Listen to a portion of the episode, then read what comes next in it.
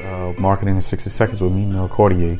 Uh, today I want to address um, the question that many of you have when is a good time to uh, start marketing for your business or your brand immediately? You want to look forward to uh, putting things into motion just as you get your company llc or you look to get your brand trade name. You want to actually set aside uh, proper funding for it uh, whether you decide you want to do it yourself or you want to outsource to a marketing and branding professional. Proper marketing dollars actually uh, generate uh, proper traction. Then, of course, you see your sales and your attention that, that that's going towards your business. You t- you start to see that increase. No one wants to feel like um, they are doing things that fall on deaf ears. And with proper marketing, uh, proper dollars behind the marketing, and then, of course, with strategic planning, then you start to see the, um, the true results of your.